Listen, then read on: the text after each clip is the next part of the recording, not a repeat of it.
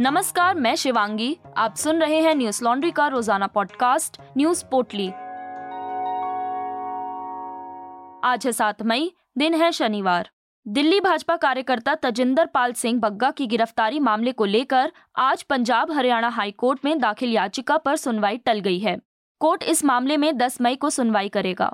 बता दें, इस सुनवाई में आज हरियाणा और दिल्ली पुलिस को एफिडेविट दाखिल कर इस पूरे मामले पर अपना जवाब देना था। सुनवाई के दौरान पंजाब एडवोकेट जनरल समेत दोनों पक्षों के लोग शामिल हुए। आज की सुनवाई में दिल्ली और हरियाणा पुलिस को बताना था कि क्यों तजिंदर पाल सिंह बग्गा को गिरफ्तार करके ले जा रही पंजाब पुलिस की टीम को कुरुक्षेत्र के नजदीक रोका गया और फिर दिल्ली पुलिस को क्यों सौंप दिया गया। ये पूरा मामला एक मई का है, जब पंजाब स्टेट साइबर क्राइम की ओर से तजिंदर पाल सिंह बग्गा के खिलाफ लोगों को भड़काने, हिंसा करने के लिए आपराधिक धमकी, सोशल मीडिया पर झूठे और सांप्रदायिक भड़काऊ बयान जारी करने की शिकायत पर एफ आई आर दर्ज की गई थी। पंजाब पुलिस ने कहा कि आरोपी को जांच में शामिल होने और थाने में आने के लिए पांच बार नोटिस दिए गए थे। नोटिस को लेकर विधिवत पालन किया गया। इसके बावजूद आरोपी जानबूझकर जांच में शामिल नहीं हुए। कानून की उचित प्रक्रिया के बाद तजिंदर पाल सिंह बग्गा को दिल्ली में अपने घर से गिरफ्तार कर लिया गया था। बता दें, भारतीय जनता युवा मोर्चा के राष्ट्रीय सचिव पर आम आदमी पार्टी के नेता सनी सिंह की ओर से उनके खिलाफ शिकायत दर्ज कराने के बाद मामला दर्ज किया गया था, जिसमें आरोप लगाया गया था कि तजिंदर पाल सिंह बग्गा ने भड़काऊ बयान दिया था और दिल्ली के मुख्यमंत्री अरविंद केजरीवाल को कथित तौर पर धमकी दी थी, जिसके बाद उनकी गिरफ्तारी दिल्ली से की गई। हालांकि बग्गा को दिल्ली से मोहाली ले जा रहे पंजाब पुलिस के वाहनों को हरियाणा के कुरुक्षेत्र में रोक दिया गया, जिसके बाद उन्हें हरियाणा पुलिस ने दिल्ली पुलिस को सौंप दिया। दिल्ली पुलिस तजिंदर बग्गा को हरियाणा से लेकर दिल्ली पहुंची। इसके बाद बग्गा का मेडिकल कराया गया। बग्गा को देर रात करीब बारह बजे द्वारका कोर्ट की मजिस्ट्रेट के गुरुग्राम स्थित घर पर पेश किया गया था। इससे पहले दीनदयाल उपाध्याय हॉस्पिटल में बग्गा का मेडिकल कराया गया। दोपहर में हरियाणा पुलिस ने बग्गा को दिल्ली पुलिस को सौंप दिया और पंजाब पुलिस खाली हाथ रह गई।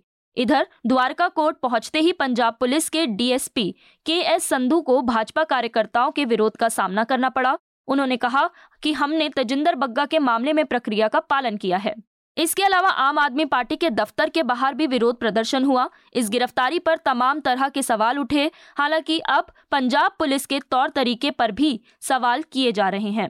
तजिंदर सिंह बग्गा के पिता पी एस बग्गा ने बताया है कि बेटे को उस दिन किस तरह पुलिस अधिकारी ले गए। इस दौरान तजिंदर को पगड़ी तक नहीं पहनने दी गई। बदतमीजी की इंतहा की गई।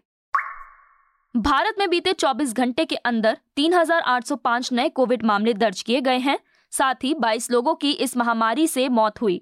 जिन मरीजों ने बीते चौबीस घंटे में जान गंवाई है, उनमें से बीस की मौत केवल केरल में हुई है। देश में एक्टिव कोरोना मामलों की संख्या बीस हज़ार तीन सौ तीन है। पिछले चौबीस घंटों में तीन हज़ार एक सौ अड़सठ मरीज रिकवर हुए हैं। नव भारत टाइम्स के मुताबिक देश में कोविड उन्नीस का रिकवरी रेट अट्ठानवे दशमलव सात चार फीसदी है और डेली पॉजिटिविटी रेट शून्य दशमलव सात आठ फीसदी है। अभी तक कोविड उन्नीस के लिए चौरासी दशमलव शून्य तीन करोड़ टेस्ट हुए हैं, जिनमें से चार लाख सतासी हजार पाँच सौ चौवालीस टेस्ट चौबीस घंटे में हुए। डेथ रेट एक दशमलव दो दो फीसदी दर्ज किया गया है। देश भर में वैक्सीनेशन प्रोग्राम के तहत अभी तक एक सौ नब्बे करोड़ से अधिक वैक्सीन लगाई जा चुकी है। वहीं राजधानी दिल्ली में कोरोना के मामलों में लगातार बढ़ोतरी देखी जा रही है। पिछले चौबीस घंटे के दौरान सोलह सौ छप्पन नए मामले सामने आए हैं और कोई भी मौत नहीं हुई। दिल्ली में बढ़ते कोरोना के मामलों को देखते हुए Delhi disaster management authority D D M A ने पिछले महीने बैठक में सार्वजनिक स्थलों पर मास्क पहनने को अनिवार्य किया था। इसके तहत उल्लंघन के लिए पाँच सौ रुपये का जुर्माना भी लगाया गया।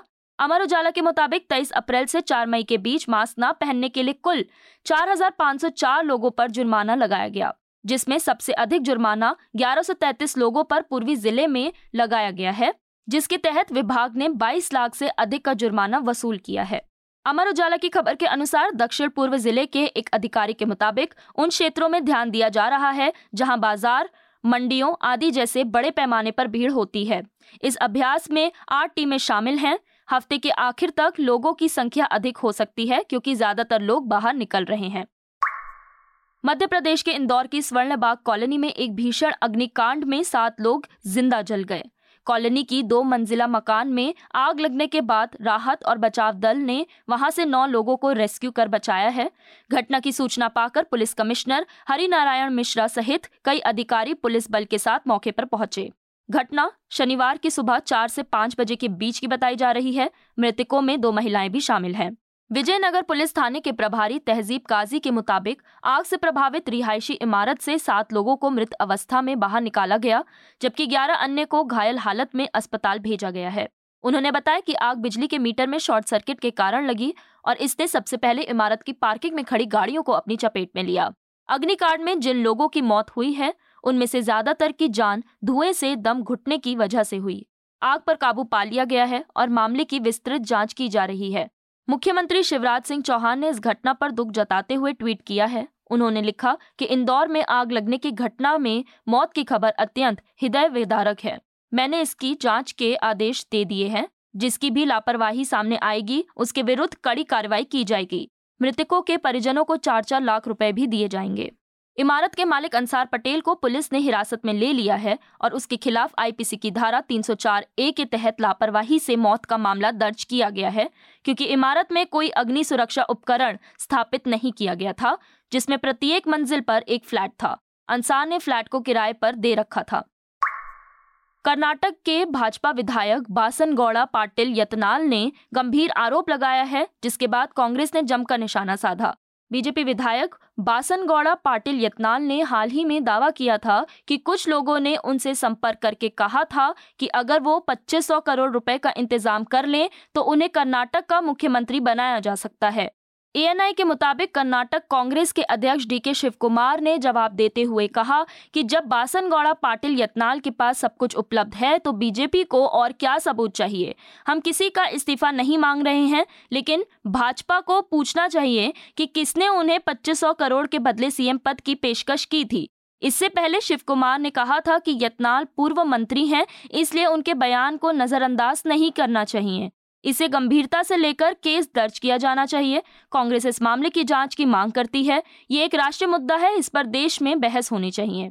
बता दें कि हिंदुस्तान टाइम्स की एक खबर के मुताबिक भाजपा विधायक बासनगौड़ा पाटिल यत्नाल ने गुरुवार को पार्टी के एक कार्यक्रम में नेताओं को आगाह करते हुए कहा था कि राजनीति में एक बात समझ लो, आपको सियासत में कई ऐसे चेहरे मिलेंगे जो आपसे संपर्क करेंगे और कहेंगे कि वो आपको टिकट दिलवा देंगे, आपको दिल्ली ले जाएंगे, सोनिया गांधी से मिलवाने की बात करेंगे, जेपी नड्डा से मुलाकात कराने की बात करेंगे।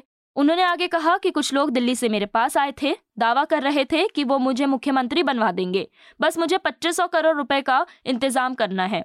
विजयपुरा से विधायक यत्नाल ने बेलगावी में कहा कि मैं ऐसा व्यक्ति हूं जो वाजपेयी सरकार में आडवाणी, राजनाथ सिंह, अरुण जेटली जैसे लोगों के साथ काम कर चुका हूं। मैंने ये ऑफर देने वालों से पूछा था कि तुम लोगों को पता भी है कि पच्चीस सौ करोड़ कितने होते हैं, कोई इतना पैसा अपने पास रखता है क्या? उन्होंने कहा कि ऐसे बहुत लोग घूमते रहते हैं, इसलिए बहुत अधिक सावधान रहने की जरूरत है। बता दें कि ये विवाद ऐसे समय सामने आया है जब कर्नाटक के मुख्यमंत्री बदलने की अटकलें जोर पकड़ रही हैं।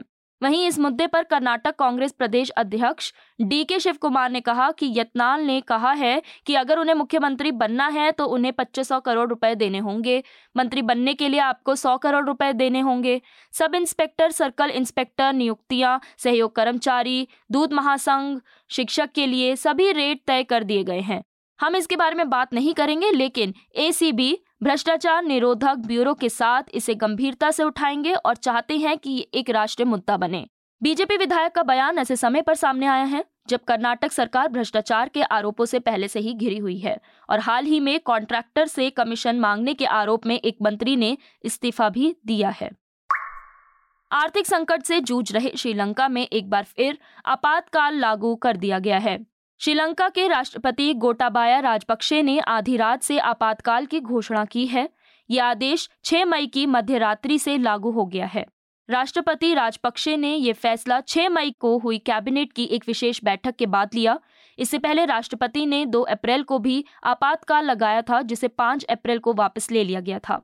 प्रेसिडेंशियल मीडिया यूनिट के मुताबिक राष्ट्रपति ने तीन मुद्दों पर ध्यान देते हुए आपातकाल लगाने का फैसला किया है। देश के अस्तित्व की रक्षा करना, सार्वजनिक जीवन के लिए आवश्यक आपूर्ति और सेवाओं को बनाए रखना और जनता की सुरक्षा। श्रीलंका आर्थिक संकट से गुजर रहा है और यहां लोगों को दवाओं से लेकर रोजमर्रा की जरूरत का सामान खरीदने के लिए मुश्किलों का सामना करना पड़ रहा है। श्रीलंका में लोग सड़कों पर उतर आए हैं और लगातार राष्ट्रपति के खिलाफ प्रदर्शन कर रहे हैं। ये लोग सरकार से इस्तीफे की मांग कर रहे हैं। इस बीच एक महीने से लंबे समय से जारी विरोध प्रदर्शन कई बार हिंसक भी हो गए। आपातकाल लागू करने के फैसले से एक दिन पहले पुलिस ने कोलंबो में संसद के बाहर प्रदर्शन कर रहे लोगों पर आंसू गैस के गोले दागे। आपातकाल के नियमों का पूरा विवरण अभी तक सार्वजनिक नहीं किया गया है, लेकिन ऐसी संभावना है कि ये पहले की ही तरह होगा।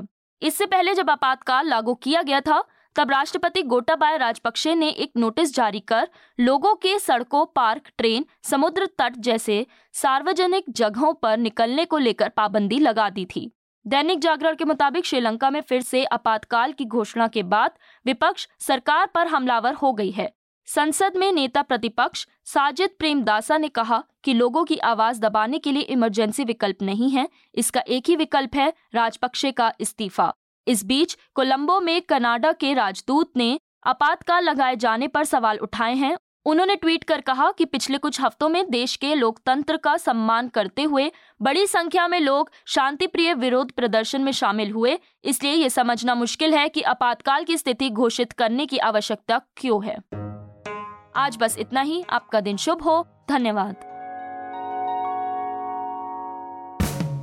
न्यूज लॉन्ड्री के सभी पॉडकास्ट टिचर, आईट्यूज और दूसरे पॉडकास्ट प्लेटफॉर्म पे उपलब्ध हैं। खबरों को विज्ञापन के दबाव से आजाद रखें। न्यूज लॉन्ड्री को सब्सक्राइब करें।